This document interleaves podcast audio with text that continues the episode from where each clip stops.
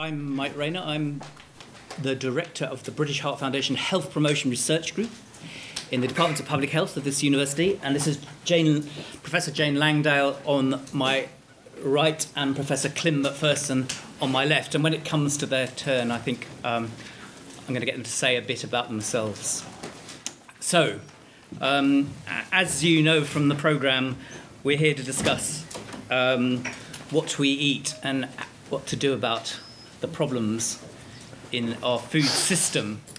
So, how I thought we'd run this session was that we'd each give, uh, well, firstly, a b- bit of an introduction about who we are, then about a five minute statement um, setting out our case. Case? And then we'd open um, the discussion to the floor. Um, and then take it from there, really. So, hopefully, this is a very interactive session with us giving you some of our ideas and some of what we're doing by way of research, and then um, having a more general discussion. So, uh, I think I'll, I'll, start, and then um, and after me, will and Jane will speak, and after Jane, Klim will speak, and then we'll have the discussion. So I'm Mike Rayner, as I said, from the Department of Public Health. My research group is interested in the relationship between diet and disease, particularly cardiovascular disease, because we're principally funded by the British Heart Foundation. Um, but we're increasingly interested in the whole of the food system, not just as it affects health, but how it affects things like the environment and so forth. In fact, the British Heart Foundation have given us a bit of money recently to build up a program of research looking at the interrelationship between um, diet, health, and the environment. So uh, that's an exciting new development for us. Um, what else shall I say about myself? Oh, yes, um, I'm not just a researcher. The, one of the main aims of my research group is to influence public health policy. So I'm also um, a trustee of various NGOs and involved with various NGOs around, around the UK and in Europe, principally um, the National Heart Forum, which Klim is chair, um, Sustain, the Alliance for Better Food and Farming, and the European Heart Network. Um, I've done various sitting on government committees, and also I'm an Anglican priest in the Church of England, so I, I'm also interested in food and faith. But I don't think we I don't think we're talking about that today. okay, so in this atheist, this new atheist. It is Sunday, Mike. Yes, it is Sunday. Yeah. I've rushed um, hot from my church where I should be this morning. Okay, uh, this is my opening statement um, then, and this is what I want to say. So, my thesis is that the food system is broken and needs fixing. And it's not just a screw here and a sticking plaster there that is going to help, but a fundamental overhaul of the whole system. Why do I think it's broken? Well, look around. While about 1 billion people on this planet are undernourished, over 1 billion people on this planet are obese or overweight. And obesity is on the increase, as um, Klim will explain in his talk. Simultaneously, uh, with about 7 billion people currently around, and 9 billion, or an estimated 9 billion by 2050, the ability of the food system to feed us all, to support the world's population, is plainly going to be stretched. And I'm hoping Jane will talk about that. But at this point, I want to point out that it's not just that some of us are eating too much and some of us are eating too little, but it's how we're producing our food that's the problem. And I should also say not just how we produce it, but how we buy it and sell it, whether it be on the stock exchange or in supermarkets. Our agricultural system utilises the world's resources in such a way that is clearly not sustainable. Firstly, we're using those resources up too fast, and secondly, we're using them in such a way that it's having a serious effect on our environment, which in turn is having a detrimental effect on our ability to grow our food. To grow food, you need uh, basically land, water, air, and energy from the sun. Of these four, did I say land, water, air, and energy? Yes. Of these four basic resources, uh, two are now, over, uh, now stretched land and water. We're running out of land to grow food, and water for agriculture is becoming a problem in many parts of the world. Air is not a problem, neither is sunlight, but one of our uh, problems has been that instead of using sunlight for growing food, we've been using stored sunlight in the form of oil, gas, and oil. Oil, gas, and oil, gas, and coal. I mean. Consequently, agriculture country contributes about 30% of greenhouse gas emissions. And if we're going to do our part in protecting the world from global warming, uh, which is beginning to have a major impact on our lives as well as our food production systems, we're clearly going to need to do something about that. But the current food system is not just broken because it makes some people fat and some people thin. Uh, it's unsustainable and is damaging the environment because it's fundamentally unjust. The figures on obesity and undernourishment make that plain enough. But its unsustainability, and particular its heavy dependence on fossil fuels, means that the price of food is extremely sensitive. As oil runs out, the food prices will go up. Um, they did go up when food prices, uh, oil prices went up recently. And it's the poor who are going to be most affected by food prices, simply because they need to spend a larger proportion of their, of their income on food. And one of the underreported reasons for the unrest in North Africa and the Near and Middle East recently, sometimes somewhat confusingly called the Arab Spring, has been the increasing price of fuel and food. Never mind Twitter and Facebook, think bread. Furthermore, the world food crisis and the financial crisis are not unrelated, with banks now speculating on food rather than housing as food prices become increasingly unpredictable. So, how are we going to change the food system in such a way that these problems are corrected? The way I would propose is simple. You may think simplistic. My proposal is that we eat less meat and dairy products and eat more plant based foods, cereals, vegetables, fruit. And to get to my research, in my research group in the Department of Public Health, a small corner or a little known corner of the uh, university, we've been doing some research that involves modelling the consequences of dietary change in this and other countries. One of the studies we've currently doing is to model some scenarios that have been previously investigated by the government's Committee on Climate Change, the committee set up under the Climate Act to um, advise the government on, on what they should be doing around climate change. So they've looked at both agriculture and food consumption patterns in the UK and, and how we need to change them to meet the government agreed now legal targets for greenhouse gas emissions, or reductions rather, in the UK. They show that a 50% reduction in meat and dairy consumption in the UK would lead to a 19% reduction in greenhouse gas emissions associated with UK agriculture and a 42% reduction in the use of land worldwide needed to produce British food. And we show in our group that such a dietary change would have a significant health benefit, with 39,000 deaths averted or delayed each year. Before we say, ah, we have to die of something, we accept that this is a crude measure of health and we're doing our best to improve it.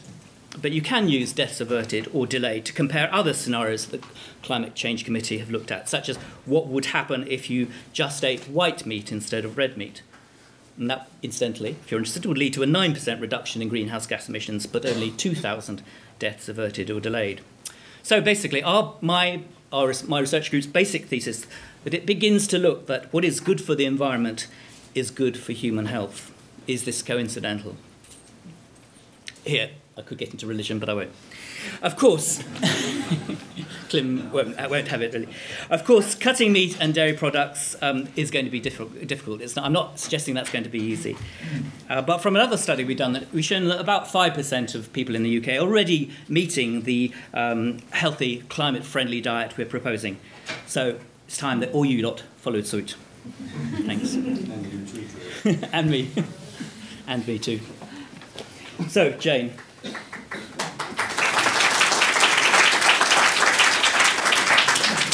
Okay, well, thank you, Mike. Uh, my name is Jane Langdale. I'm currently head of the Plant Sciences Department here in Oxford, and I'm also co director of the Martin School's Plants for the 21st Century Institute. And building on what Mike said, one of the major things that we're interested in at the moment is that essentially when the population rises to 9 billion in 2050, we are going to struggle to produce enough food. And so my proposal is that the way that we need to solve this is we need to do two things. We need to work out how to make plants harvest sunlight more efficiency, efficiently so that they can produce more yield per area of land that they grow on. And we need to work out how to make plants take up phosphate more efficiently. And as a bit of background to that, uh, I will tell you that if you don't already know, 37% of the world's land is used for farming. It's been fairly constant, but now it's falling on a per capita basis by 1.6% per annum. So the population's going up and the amount of land that we can farm is going down. Phosphate, as I'm sure you know, is a finite resource. Water is a very valuable resource, and like most valuable resources, there is no market price for it. Water is not traded internationally, and yet it is, I would argue, the most valuable resource that we have going forward. Rainfall in the future will be less predictable. It may not be less, but it will be less predictable, and that means we will have floods and we will have droughts. And plants aren't used to coping with that when they're expected to produce large amounts of seed or grain. Nitrogen fertilizers are a byproduct of fossil fuels, and we know that that is a finite resource. And we also know that there is, we have a global problem of soil erosion because of inefficient farming practices. So, our resources are being stretched, they're going to be stretched even more. By 2020, biofuels could actually consume 13% of the global grain harvest, 15% of the vegetable oil, and 30% of the sugarcane harvest. That again is a stretch on our food resource. I just want to throw in something here about China. China is currently food sur- has a food surplus. 31% of the food that's currently grown globally is traded internationally. If China starts to become a food deficit country and needs to import food, that will have a huge impact on that 31% number. It's been estimated that if China becomes as meat intensive as the US, they will need 200 million more cows. And those cows will need an enormous amount of grain to be fed by, more grain than a human would need. So there is, coming back to Mike's argument, there is an argument to stick with the grain and not with the meat. And I want to move just in the final part to talk specifically about rice, which is an area that my research group is working on. So 3 billion of the projected 9 billion, 3 billion of the current 7 billion people in the world depend on rice for survival. In Asia, it's 30% of their caloric intake. More than 90% of the world's rice is actually grown in Asia and it stays in Asia. Only 6% of the world's rice is traded internationally at any level. And again, I'm just going to mention China here. China currently does not import rice. The major exporting rice countries are Vietnam and Thailand, whereas Indonesia, the Philippines, and Bangladesh cannot grow enough rice to feed their populations, so they are dependent on imports from Vietnam and Thailand. A few years ago, China had a bad harvest and needed to import rice.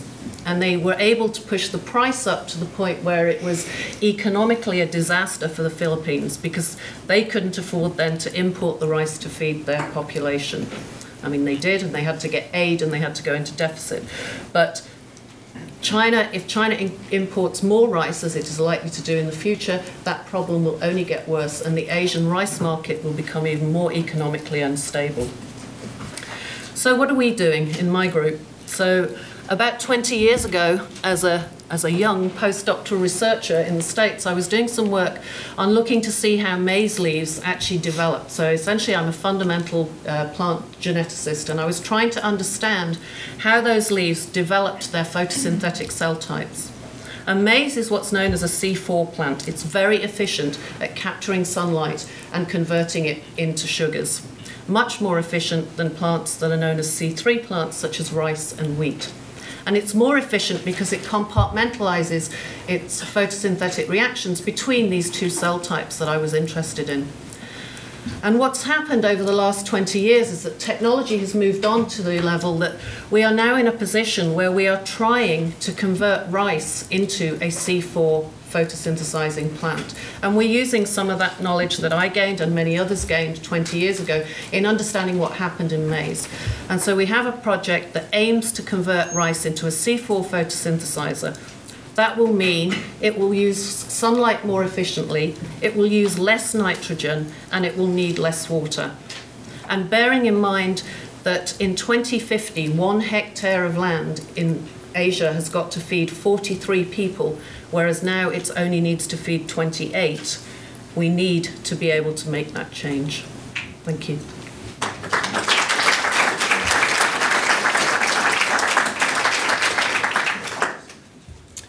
And Klim. Thank you, Mike. Um, a, a little bit of background is probably appropriate. What I'm going to talking about is a, is a major public health issue, which is essentially overweight and obesity. Um, and I come at that from not necessarily from a medical point of view, but from a more mathematical point of view. And, until 2004, I was sort of jobbing epidemiologist in the Department of Public Health here, working largely on issues to do with the safety of oral contraceptives and other aspects of women's health and HRT. So that was my main function. But in 2004, the government chief scientist, a fellow called Dave King, uh, who ran a subsidiary part of his department, which was called Foresight, uh, was asked by the government to investigate the uh, effects, likely effects of growing weight gain, overweight and obesity, growing prevalence of overweight and obesity, and what the consequences would be. And Foresight is a, is a particular arm of government which is funded by the Government Office for Science and, and, and basically run by the government chief scientist. And their, the idea that they have is that they take on a, an issue, a, a public, not necessarily a health issue, but, a, but an issue which is going to affect our lives, and look into the very long term future. They, they, they have a, a way of looking at things which goes on for 50 years. And basically, they took on obesity. And the reason they took on obesity in about 2004 was that uh, it was quite apparent from regular surveys being conducted in, um, in England, Wales, and across the UK, in words, and, and in many other countries that the proportion of people who had a BMI greater than 25 or a BMI, that's a body mass index, a BMI greater than 25 or a body mass index greater than 30, which is obese, was going up or in almost everywhere in the world, notwithstanding the malnutrition that was also coexisting in various parts of the world. But nonetheless, in, the, in, mo- in most developing countries or developed countries, the proportion of people who are overweight or obese was going up, and it wasn't clear what precisely why that was happening, and much more importantly, it wasn't clear what could be done about it. Um, and so the Government Office of Science in 2004 took on its kind of annual campaign mantra, which in 2004 it took to be obesity. Uh, it's done many other things. Uh, it, every year it takes on a new thing, and every year there's a new report talking about what the future holds for us, which might or might not be dealable with. And foresight was just one of those. Foresight on obesity was just one of those things. And the components of the, of the research that were going to happen as a consequence of this initiative from the government chief scientist were essentially to understand the science, to try and understand the politics, to try and understand what this might mean in terms of what would happen to our health in 2050 or 2040 or 2030, and whether there was any kind of intervention that was going to be helpful in that particular process. And I think the reason it came up high on the, on the priority list of the Foresight program was that hitherto, until that time, 2004, various reports had been produced by the Department of Health and other departments which had essentially said this is a real problem and it's going up, and if it goes on going up, then there's going to be a massive issue associated with disease associated with, um, with obesity. And this thing, uh, the Foresight report, re- re- published its report in 2007 under the aegis of the government chief scientist. And basically, what it said was that whereas weight gain is clearly a simple issue associated with energy balance, we eat, we consume more calories than we expend, and we do that over a long period of time, and if we do that over a long period of time, we get fatter. Uh, that is obviously a massively important component part of the problem. But the question is, why is it going up in the way it's going up? And the, the way it was going up in 2004 2007 was quite alarming in, if you looked at the data. And the data comes from uh, General House, uh, you know, the Health, Health Survey for England, which is undertaken every year. About 10, 12,000 people are interviewed randomly, and they're weighed and they're measured. And we can have, therefore, reliable information on the, on the extent to which the proportion of people who are overweight or obese is changing. And what was clear when you looked at that data, those data, was that the inexorable rise in obesity was very, very well behaved. Every year was the same as every other year in the sense that every year there was a greater proportion of overweight people and a greater proportion of obese people than there were the year before, essentially in all sexes and all ages, and it was inexorable. What was happening was that the proportion of people of a given age, given sex, uh, was going up every year from about 1975 or thereabouts, and until about 1975, that, that trajectory was essentially flat. So that something had happened at about 75, 80, which was causing this population and all other populations in the world, as far as we could tell, most where, where these things are measured, to become more obese. And that raised an issue about what, what the policy implications were, what the sensible implications associated with government strategy could be to try and deal with that. Because you will know as well as I that getting obese makes you more um, uh, vulnerable to all sorts of diseases in particular cardiovascular disease, in particular various cancers, endometrial cancer, for example. And in particular, the strong one is type 2 diabetes. So the relative risk of, of, of becoming a type 2 diabetic, if you've got a BMI of 35 compared to a BMI of 22, is something like 80 fold. So every year, a person with a BMI of 35 has an 80 fold increased risk of becoming type 2 diabetic than a person with a BMI of 22. And that's quite an alarming number because if you smoke 20 cigarettes a day all your life, you get to have about a 20 fold increased risk of lung cancer associated with that exposure 20 or 30 years down the line. So it's, it's quite an interesting relative risk because it's a, it's, a, it's, a, it's a pathological relationship between obesity and type 2 diabetes. And type 2 diabetes is not a nice disease to have. You don't need me to tell you. So basically, we, we got. I wasn't. I didn't know anything about obesity when I started this process in 2004. We, but we bid to do a component of the Foresight report on obesity, which is here, which was published in 2007. Uh, and the component that we, we, we, we bid to, to do was uh, the modelling. So what we did was modelling, basically, mathematical epidemiological modelling. And that essentially had two components. One was to try and project what was happening to uh, the weight distribution of this population up until 2050, and then to anticipate the consequences of that change in weight distribution up until about 2050, because that was clearly going to be part of the, of the political process. There were other aspects of, of components, which was the basic science. We, we, we put out a, a, a request for people to write definitive papers on what we understood about various aspects of, of growing obesity we hired some people who are very who are professionally involved in, in, in anticipating what the future hold in terms of policy, in terms of politics, in terms of international movements, in terms of all sorts of things. So they were sort of futurists, and we had sort of basic scientists. But we did we did the we did the modelling. Now, essentially, what we did was to anticipate what would happen in terms of the trajectory of obesity. And I've already told you it was a well well behaved curve. It just went up, up, and up. Each year it went up a bit a, a, reliable measure of different ages and different sexes. Uh, and you could see what was happening quite easily, and you could predict what would happen by 2050 by just extrapolating those lines forward. Nothing more sophisticated than that, although we did make them bend a bit, so they didn't go more than 100% or less than 0%. So we, they, we made them sort of bend a bit, and we also made the component bits of uh, BMI, you know, less than 20, 20 to 25, 25 to 30, 35 to 40, 45 to 50, and 50 plus, whatever else.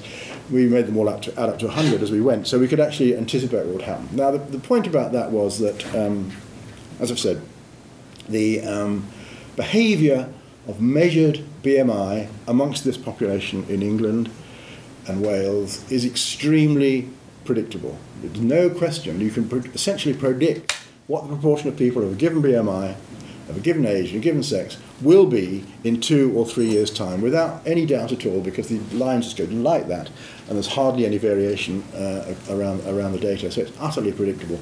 Of course, it's not predictable to 2050. But we extrapolated the lines because we don't know what's going to happen between now and 2050, and it's a hell of a long way ahead. And all sorts of things could happen. So that is not very predictable as far as we can tell. But we did we were able to predict reliably two or three years two or three years, years ahead. And what emerged from that work, which was in the Foresight report, was that the rise in obesity amongst various groups of this population, and there's quite interesting bits about that which you might want to be interested in. For example, there's a strong social gradient amongst women, but there's not a strong social gradient amongst men. Social class one women are very good at controlling their weight. Social class one men are not very good at controlling their weight and that gives rise to a lesser, a lesser uh, social class gradient amongst men, uh, amongst yes, amongst men than amongst women. Uh, but nonetheless, there is a social, a social class gradient, which is sort of uh, slightly predictable. But what it, what we said was in our report that come 2050, which is a hell of a long way hence, uh, there will be something like 60, if nothing else changes, there will be about 60 or 70% of people obese, BMI greater than 30. And uh, that is a, an extremely large number and would give rise, in the case of men, for example, to there being, uh, let's say, men aged 40 to 50, by 2030, about 30% of such men having type 2 diabetes. Now, ultimately, that of course is unsustainable. If you have a large number of men with type 2 diabetes in a population, that is simply isn't sustainable because it would require massive amounts of extra expenditure on health services, massive amounts of extra expenditure on all, all kinds of social care, and it would mean that life expectancy would, China, would start going down. And you will know, I'm sure, as well as I, that cardiovascular disease rates are decreasing in this country, as they are in many other countries, as a consequence of our ability to uh, prevent and smoke less and eat more healthily, basically. So cardiovascular disease is going down quite nicely. If what we predict would happen to obesity, cardiovascular disease would have to start going up again in 2040, sorry, 2018 or 2017, because it would overtake the beneficial effect of not smoking and, and, and, and eating better. Uh, so giving rise to, a, to a, a, greater number of people with cardiovascular disease. So basically, what we said was, if things go on as they are, we'll be spending 50 billion more per year at constant prices on looking after the health of our community simply as a consequence of rising obesity. And that was a number which shocked the government a bit, I think. And uh, they said, well, we've got to do something about it. So the government said, well, okay, well, we'll accept all the recommendations of the Foresight report, which was published in 2007, and we'll implement policies. And you will know about healthy weight, healthy lives, and other government policy policies which are designed to uh, do something about the rising, the rising uh, rate of obesity, because after all, it is their responsibility. And basically, what we're seeing now is some changes in the trajectory that we predicted in 2007 with respect to obesity growth. And what I mean by that is the prevalence of obesity is growth. And um, essentially, the, the changes are quite interesting. I don't know whether you want to guess what they are. But if I just divide the population, let's say, between men and women, and, and we're talking about grown ups, children are, are, doing wonderfully. Children are flattening off, they're not as obese, they're getting much. The, the, the rate of rise of obesity for children is, is, is, is beautifully flattening off now and looking like it's not going to be anything like as dire as we predicted. And that's because of essentially government policy and, and also Jamie Oliver and other things, of course, and television programs, many other aspects of our, of our current life, giving rise to a quite reassuring flattening off of the rise in obesity amongst kids, but they're still too fat. I mean, they're, they're flattening off, but they're still too, too many of them are, are obese and overweight, even now. It's got to start coming down. But if I just divide the population into two groups, men, female, under 40, over 40, so there's four groups there, uh, who is doing best in terms of uh, uh, uh responding to the problems associated with obesity? I've got four groups men under 40, men over 40, women under 40, women over 40. Who's doing best out of that lot with respect to controlling their weight? Do you have any idea? Women over 40. Very good. who, would, who would have voted for men under 40? You're right. and it's quite an interesting it's quite interesting phenomenon because I don't know quite what the reason for that is, but there's no question that on recent data, post 2007, the um, number of the proportion, the proportion of overweight and obese men under 40 is for sure going down much faster than it is for women. And it's not changing at all for men over 40 nor for women over 40. So it's still going on up for them. And that's a drag, of course, because it's women over 40 and it's men over 40 who get ill as a consequence of obesity. People who are under 40 just are obese, they don't necessarily, or they will, of course, they get much more type 2 diabetes, but they don't get ill in anything the same, the same rate. And so we're faced with this dilemma, which is a bit like climate change. It's an inexorable rise in something which is kind of hostile to our, to our lives. And basically, what it boils down to is that we have proved ourselves unable to adapt to. I mean, we, what we have done is we have, we, we have created an environment for which we are ill suited genetically. And the environment for, to which we are ill suited genetically is basically a lot of people wanting to sell us a lot of food which, which is largely fattening and not nutritious. And that's great for the people who want to sell us the food because it, on the whole tastes nice, we like it a lot, it's very available, you can go to a station or a bus stop or anywhere you like and pick up much of this junk and eat it when you're hungry, because most of us are hungry most of the time, and get fatter. And they've got very good at doing that, and that's really the problem. So it's a, I think it's, a, it's a, an environmental issue to which our genetics is ill adjusted, and if we don't do something about it radically, um, then we will end up fat and with type 2 diabetes and getting much more endometrial cancer and cardiovascular disease and other things as well because the progression amongst the people over 40 is seems to be inexorable.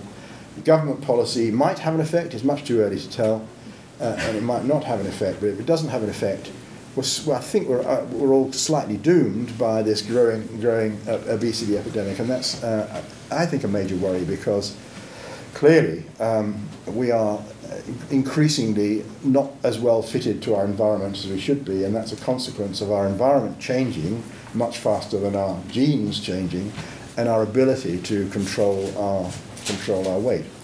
So there we are. Now, and we just published recently in the Lancet a series of papers on what should happen. And this is basically because we're now saying it's not enough to tell people what the problem is, and it's not enough to try and persuade people to eat less, and it's not enough to try and persuade people to exercise more, because whereas people will do that, some people will do that, it wouldn't be enough in terms of population health for that to happen amongst the moderate, minority who will respond to that kind of that kind of initiative. We need government action, and government action, I think, is probably a little bit alien to many governments, uh, but it, uh, sometime it has to become it has to become more acceptable to them because there is an inexorable problem which they're going to have to face sometime, and that is you know, 40% of men aged 50 being type 2 diabetics, which is kind of going to happen unless unless governments move. And what they have to do is they have to worry a lot about whether the food labeling, labeling is adequate and appropriate for people, traffic light labeling on the front of packets, traffic light labeling in all the restaurants, so you know how much fat, you know how much sugar, you know how much salt, you know how many calories there are in what you're going to buy. Prohibition of the advertising of junk food to kids, which is basically partly already done but uh, much more um, restrictions on marketing junk food by price controls, various price controls, so making healthy food cheaper than junk food. And unless governments do that kind of thing, I'm afraid we're kind of in for a bit of a disastrous next 30 or 40 years.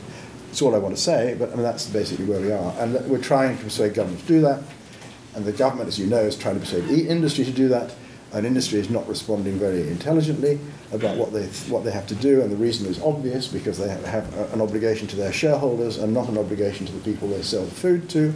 And basically, shareholders like the idea of investing in companies which make money, and they make money by selling us junk. So all that kind of all that kind of stuff goes on.